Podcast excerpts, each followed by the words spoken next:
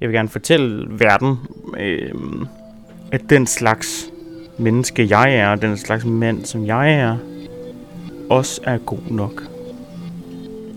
Og er lige så rigtig. Du lytter til spejlet.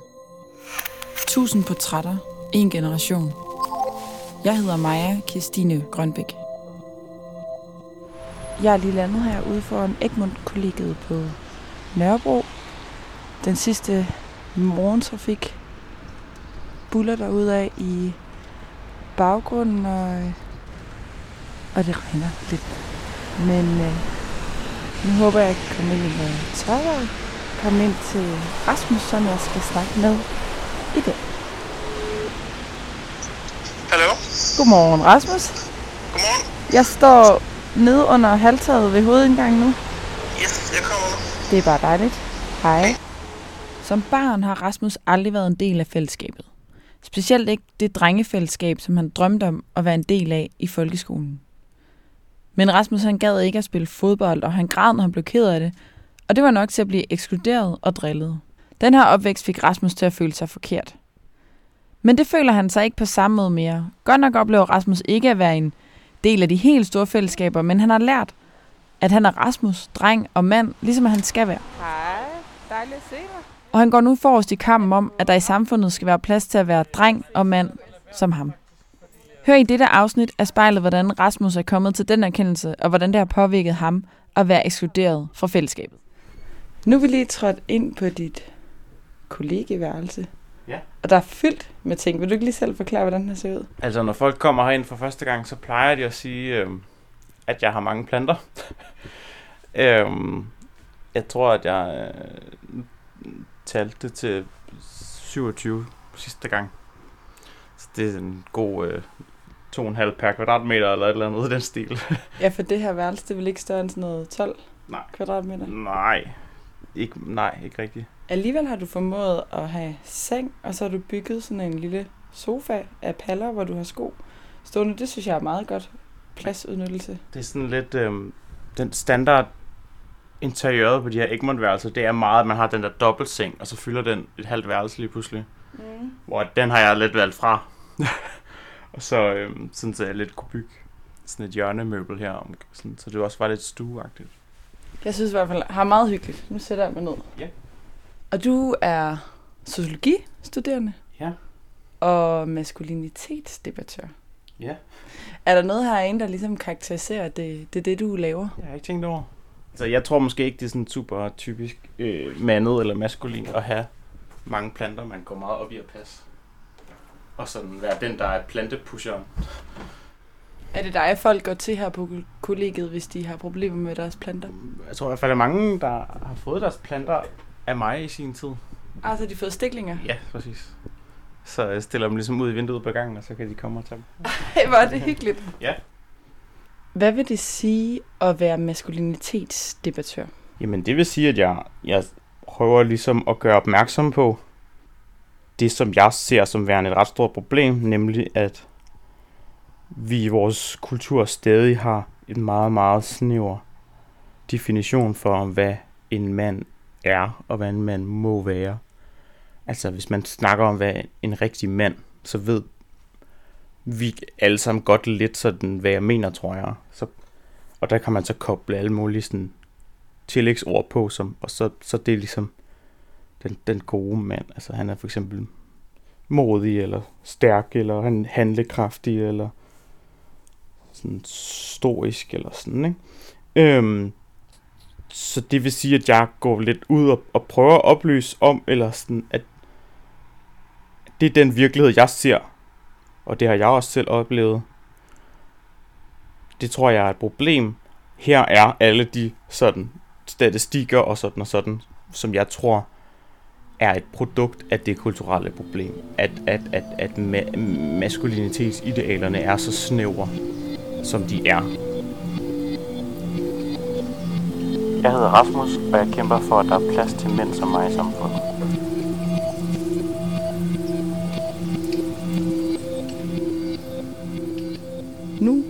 Sidder vi her foran øh, dit spejl.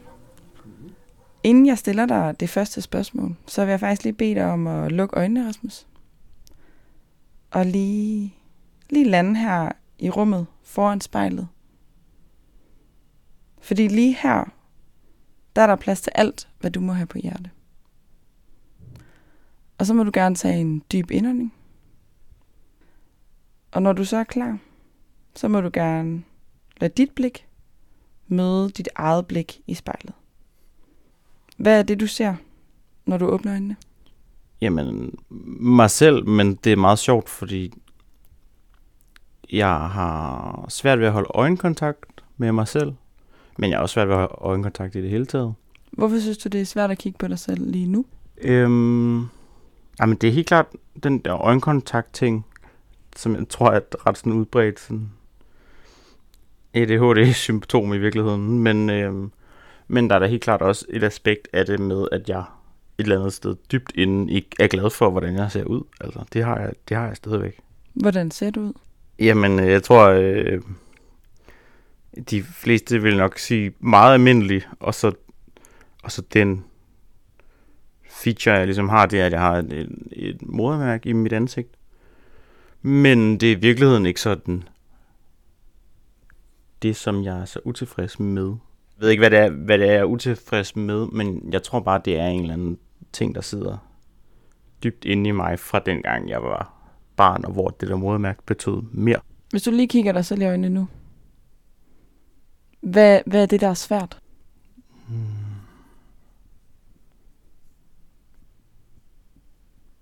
Jamen, det ved jeg ikke. Det er, at jeg... Øh, hvad opstår der egentlig, der, når du kigger dig selv i øjnene? der opstår en, øh, en lyst til at kigge væk igen. Men, øh, men ja, jeg tror også bare, det er sådan en eller anden utilfredshed. Øh, men som ikke påvirker mig til dagligt. Men som jo er meget nem at betragte, når jeg på den her måde bliver bedt om at, at kigge på mig selv. Så det at undgå at se dig selv i øjnene, er det også lidt en, en flugt fra at blive konfronteret med nogle af de her lidt mere usikre tanker? Jeg tror bare, det er en flugt fra at blive konfronteret ved den del af mig, som, som i hvert fald en af de dele, jeg sådan er mest sådan, hvad skal man sige, utilfreds med. Og jeg tror noget, som bare har fået meget stor betydning, dengang jeg var sådan yngre, da jeg var barn. På en måde, som jeg synes er meget sådan urimelig.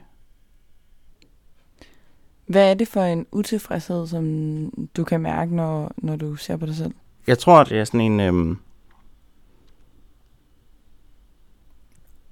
sådan en følelse af, vil jeg have lyst til at være venner med ham, eller være kærester med ham, eller ser han sød ud, hvis nu, at jeg var en anden person.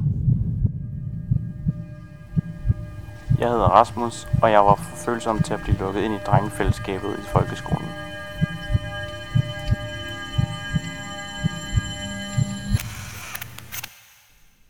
Hvis du lige kigger dig selv i spejlet igen, og forestiller dig, at det er Rasmus på 10 år, der sidder der. Hvad er det så for en dreng, du kigger på? Så kigger jeg på en dreng, som øh, har øh, svært ved at gå i skole, som bliver sendt meget ud for, for døren hele tiden, øh, og hele tiden er oppe og toppes med lærerne. Så han har det ikke så godt inde i klasselokalet. Og jeg ser også på en dreng, som heller ikke altid har det godt uden for klasselokalet.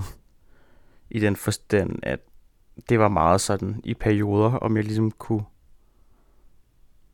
komme godt ud af det med de andre fra min klasse og fra skolen der. Hvad var det for en relation, du havde til, til de andre i din klasse?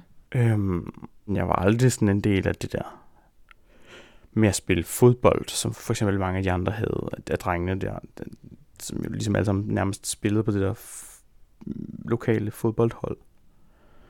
Øhm, så der var hele tiden det der sådan atletiske fællesskab, som jeg ikke var en del af, fordi jeg ikke brød mig om ja, fodbold eller motion i det hele taget.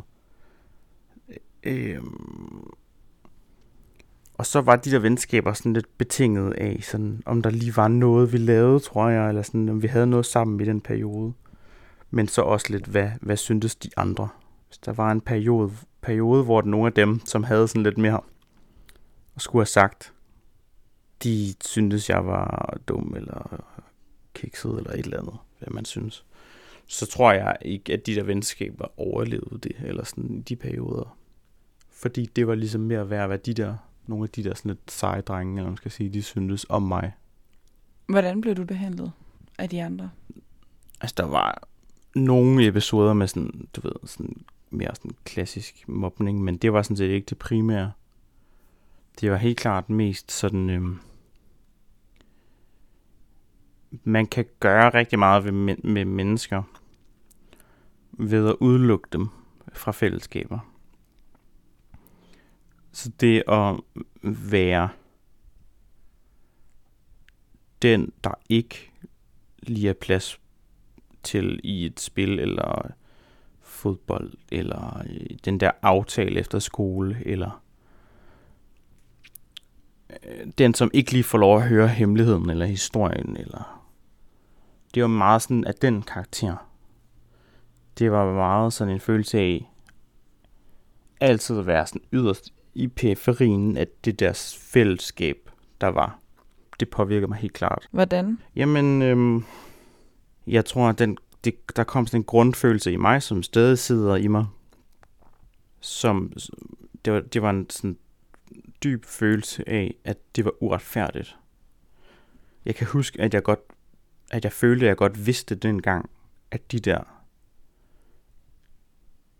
drenge, som jeg synes behandlede mig dårligt, at de tog fejl, og at det de gjorde var strengt og forkert. Så på den måde var det sådan lidt det tvinger lidt sådan en modningsproces igennem for sådan som mig, tror jeg. Hvordan havde du det, når du kom hjem fra skole? Jeg var meget tit meget træt øh, min mor sagde, havde begyndt at sige en ting, der var barn sådan med, at du er født træt, Rasmus.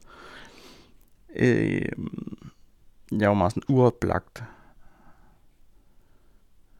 Og jeg tror meget af tiden, så, så søgte jeg ligesom bare sådan, øh, så var det sådan lidt, så var det sådan et flugt. Så hvis jeg begyndte at have en computer, og så begyndte jeg at have en Playstation og en Xbox og sådan noget, så var det lidt der, jeg flygtede hen meget af tiden. Øh, ja. Du fortalte mig, at du blev mobbet som barn. Gjorde du det? Ja, men som sagt var det ikke det, der var det, det primære. Det. Men jeg er da blevet kaldt, altså jeg er, jeg er da blevet kaldt ting.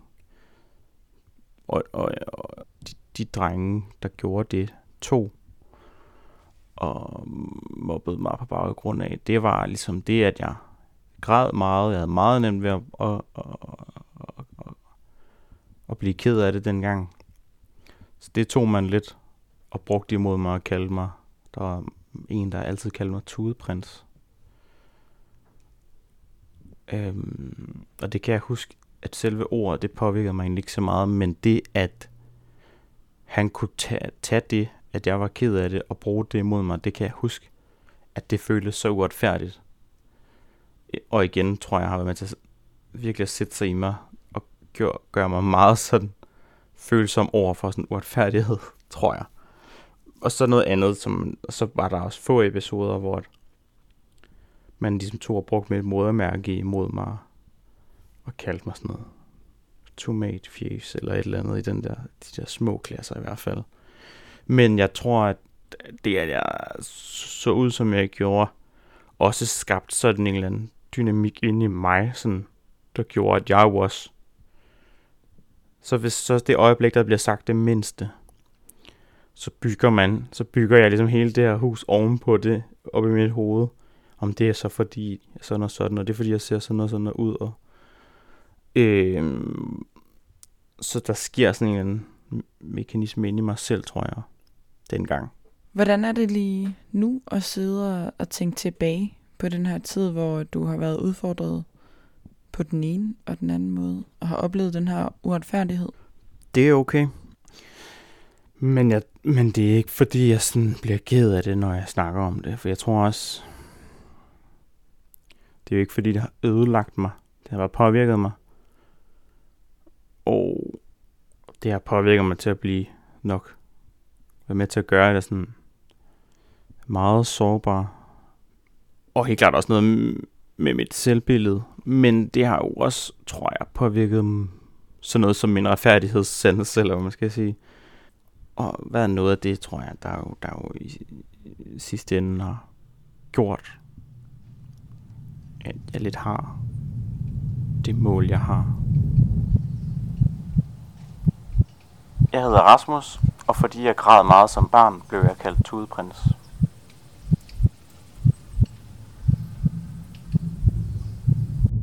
Hvorfor var det mobbemateriale, at du græd? Jeg tror, det var noget... Jeg tror, det var mobbemateriale.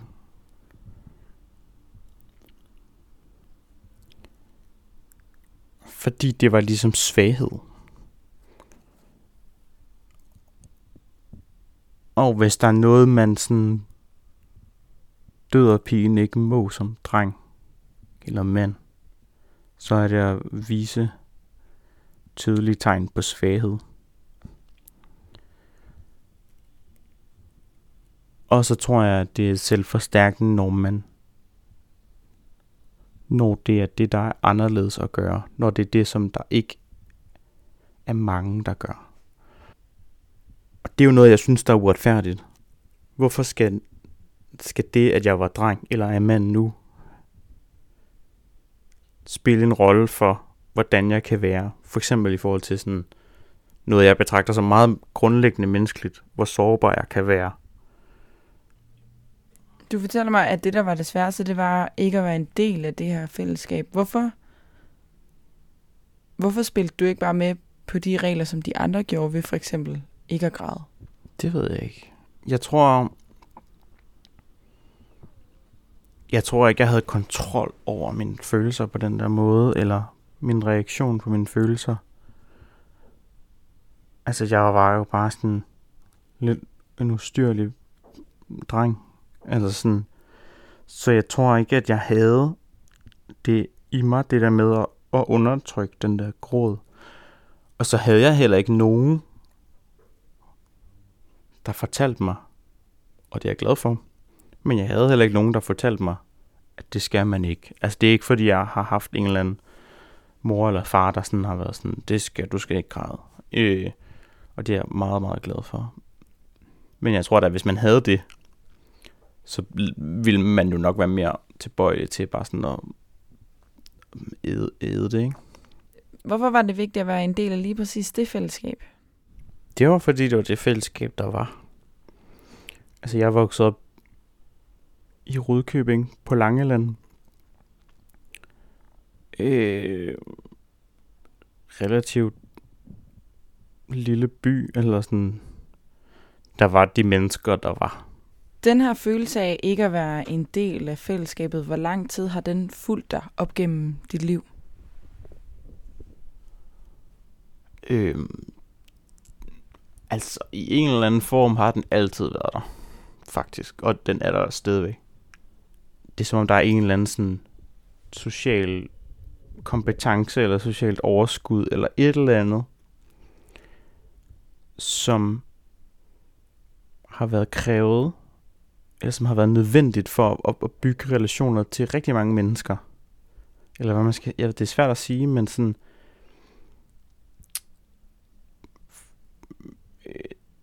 så jeg har, jeg har altid følte, at der var et eller andet, som andre mennesker kunne eller havde, eller så igennem fingre med, eller et eller andet, som gjorde, at de ligesom kunne være i stand til sådan at være ude blandt mange mennesker hele tiden, og have en mange, sådan relativt mange venner og sådan noget, som jeg aldrig helt har forstået, eller kunne identificere, identificere mig med.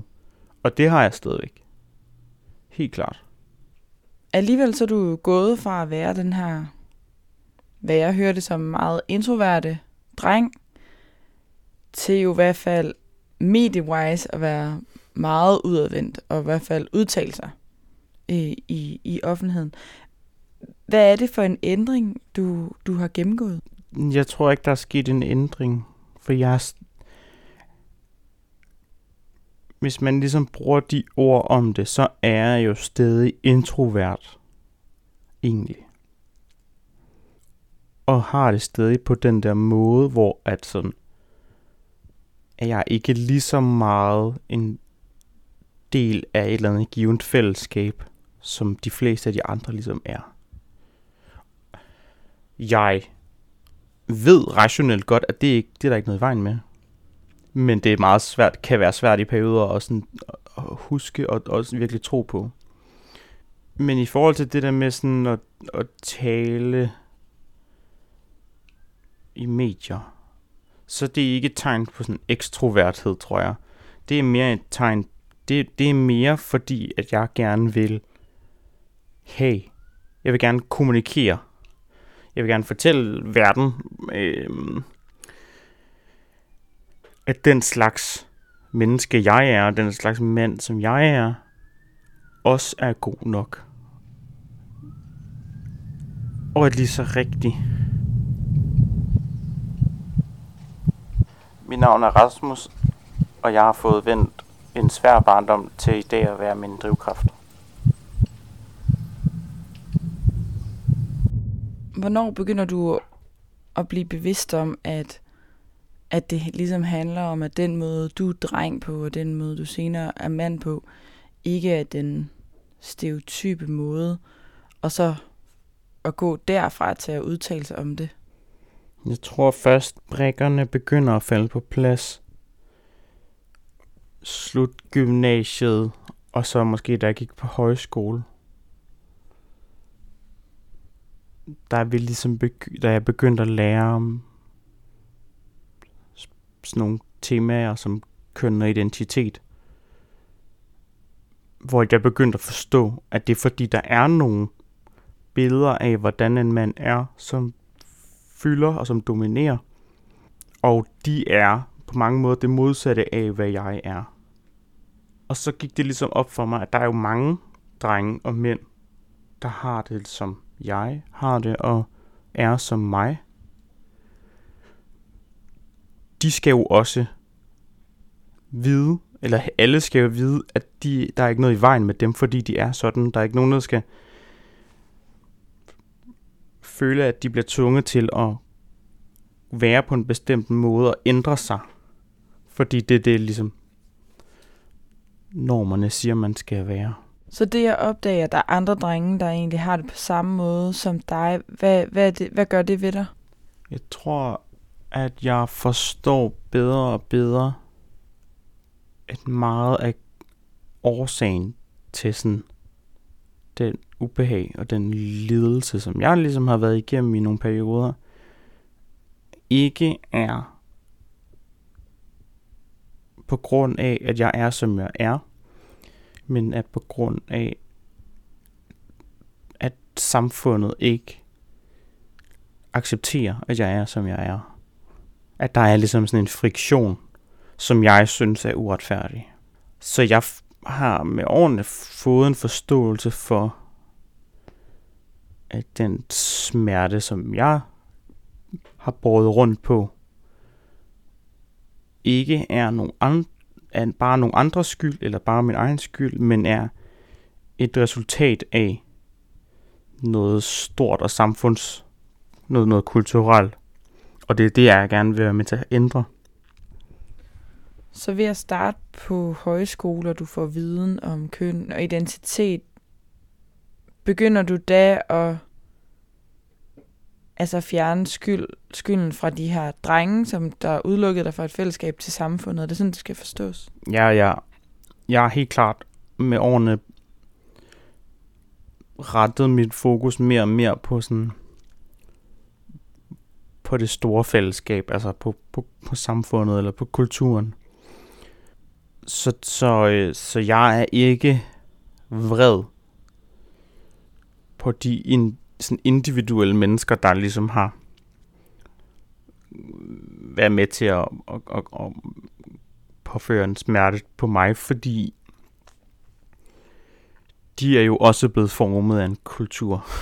Så den her indsigt, som du får på din højskole, hvad, hvad får det af betydning for dit øh, videre liv? Jamen, jeg tror, jeg egentlig bare i lang tid går rundt med sådan en sådan en undren. Sådan en søgen efter noget. Og så er det først sådan, så er det først i en slutningen af 2016, hvor jeg ligesom er gået ud af højskolen om sommeren, at jeg ligesom støder på på den organisation, der hedder Dare Gender, som jeg har været meget aktiv i, som ligesom tager den her, det her feministiske framework om, at man ikke skal begrænses af, af, af ens køn, for eksempel. Det var en organisation, der så brugte det på mænd, på sådan at udfordre de måder, vi betragter maskulinitet på. Og det var meget sådan en de der det var en vild oplevelse af, at det så sagde det bare klik. Fordi den sådan frustration, eller sådan den der øh, energi, der var bygget op ind i mig på det tidspunkt, den, det er ligesom den der følelse, når der er nogen, der sætter ord på noget, som man følte i forvejen. Og det, og det er meget sådan forløsende at høre nogen forklare det. Sådan havde jeg det meget med, med det arbejde. Hvad får den her periode af dit liv, hvor du opdager, at det måske er samfundets skyld, at du er blevet behandlet, som du er blevet behandlet? Øh, ja, hvordan, hvordan føles det? Altså, det lyder jo meget sådan ikke selvreflekteret, men, men det giver jo en, en eller anden følelse af, eller en erkendelse af, at det ikke er mig, den er helt galt med, men at det i hvert fald også er samfundet. men, det, men det gav mig, jeg tror, det gav mig et kæmpe selvtillidsboost, egentlig. At opdage, at den der grundfølelse af, at jeg var forkert, som jeg har gået med hele mit liv, at den var et resultat af, af noget, der ikke havde med mig at gøre og det ikke var mig, der var forkert. Jeg hedder Rasmus, og jeg er stolt af, at det er gået op for mig, at det ikke bare er mig, den er gal med, men også samfundets forventninger til, hvordan jeg skal være som mand. Hvordan ved du overhovedet, Rasmus, at det her er sandheden? Der er jo mange, der vil mene, at øh, mænd er det stærke køn, og rent biologisk, der har de ligesom muligheden for at være robuste, og det ene og det andet og det tredje. Derfor skal de ikke græde. Hvorfor er det her sandt? Jamen, så vil jeg jo sige, at jeg føler mig sikker på, at jeg har ret, fordi at jeg har oplevet det her. Altså, der er nogle mennesker derude, der siger, sådan er mænd. Og så er, så er der sådan en som mig, og heldigvis flere og flere andre mænd, der siger, sådan er vi ikke mænd. Vi vil gerne have, at vi bliver betragtet som lige så gode, rigtige mennesker og mænd, som alle dem, der følger den der konventionelle måde at være mand på. Vi er den undtagelse, der viser, at den der universelle sandhed, som I lidt så, den er forkert. Sådan er mænd kategorisk ikke. Slås du stadig med at prøve at leve op til nogle forventninger til det at være en mand? Jeg, jeg slås ikke med det der mandideal, For jeg, jeg er nået til et punkt, hvor jeg grundlæggende ved, at jeg ikke er forkert. Men jeg reflekterer løbende over sådan, Gud kan vide om den der og den der del af mig faktisk er mig, eller om det er noget, jeg sådan er blevet formet til, og hvordan har jeg det egentlig med at være sådan.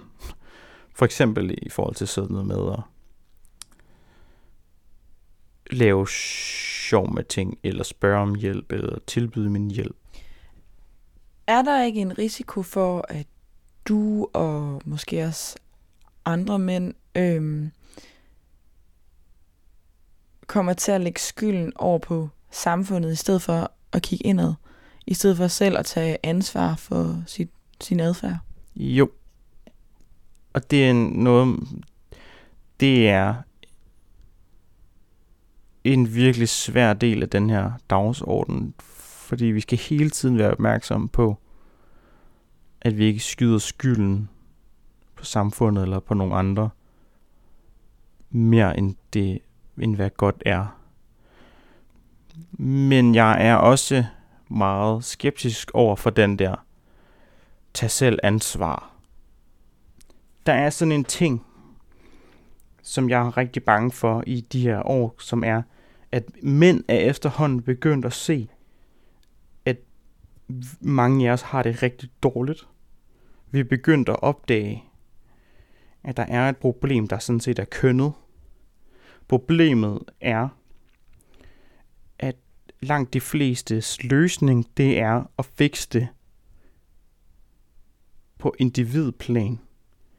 Vi lærer ligesom mænd, at de, de må de selv fikse. Hvordan håndterer du selv dine udfordringer? Øhm, Og hvornår ved du, hvornår du skal kigge indad, og hvornår du kan lægge ansvaret og skyld et andet sted? fuck, det er et spørgsmål. Øhm, jamen, jeg er jo helt klart faldet over i en grøft, hvor jeg ofte også giver nogle andre skylden. Altså, senest seneste eksempel med sådan her, hvordan det går rigtig sløvt på mit studie lige nu, der kan jeg jo ikke lade være med at give skyld, noget af skylden til, til det universitet, der ikke er super inkluderende over for mennesker med min diagnose, for eksempel. Øhm. Og, og det er et problem, eller et paradoks, som jeg ikke har fundet ud af at løse endnu, det der med, hvornår ved jeg, at det ikke bare er mig selv, jeg skal øh, skubbe lidt til. Hvornår skal jeg bare sige til mig sammen? Men jeg er bare meget påpasselig med at sige den slags, fordi det er noget, man siger til mænd i alt for høj grad allerede. Bare til dig sammen. Jeg hedder Rasmus, og jeg ser mig selv i spejlet.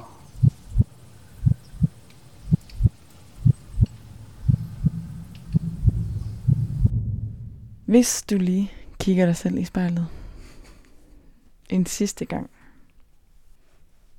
hvad kunne du så godt tænke dig at fortælle dig selv i forhold til den udvikling, du har gennemgået siden du var barn?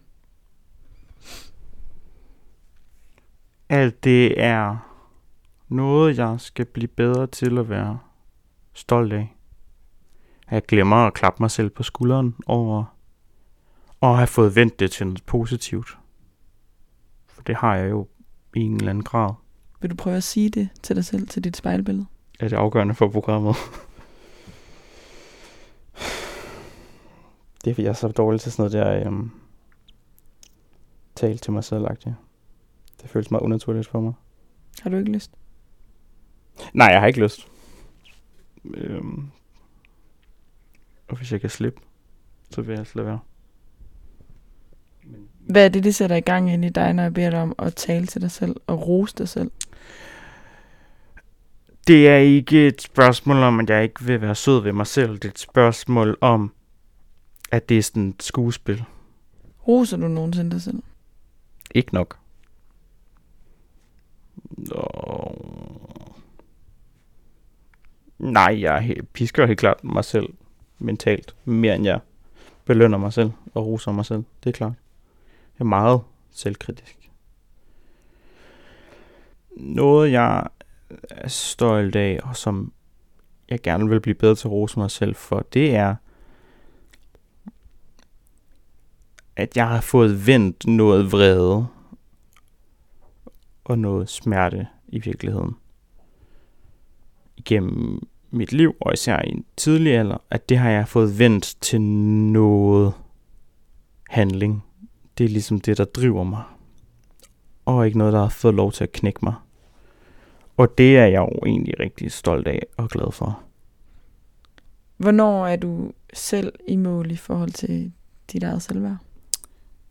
Øhm, det er jo helt klart også noget, jeg skal... Jeg burde reflektere noget mere over. Jeg tror, at jeg øh, er i mål, når jeg er mere overbevist om, at jeg har gjort en forskel. Og der er jeg ikke endnu. Jeg føler stadig, at jeg eller vi først lige er startet på godt og ondt. Men vi er ikke der endnu, hvor jeg synes, jeg kan se forandringen. Og, at jeg, ikke, og jeg kan ikke se mit bidrag til forandringen endnu. Hvis du eller en du kender skal være med i spejlet, så skriv til os på Instagram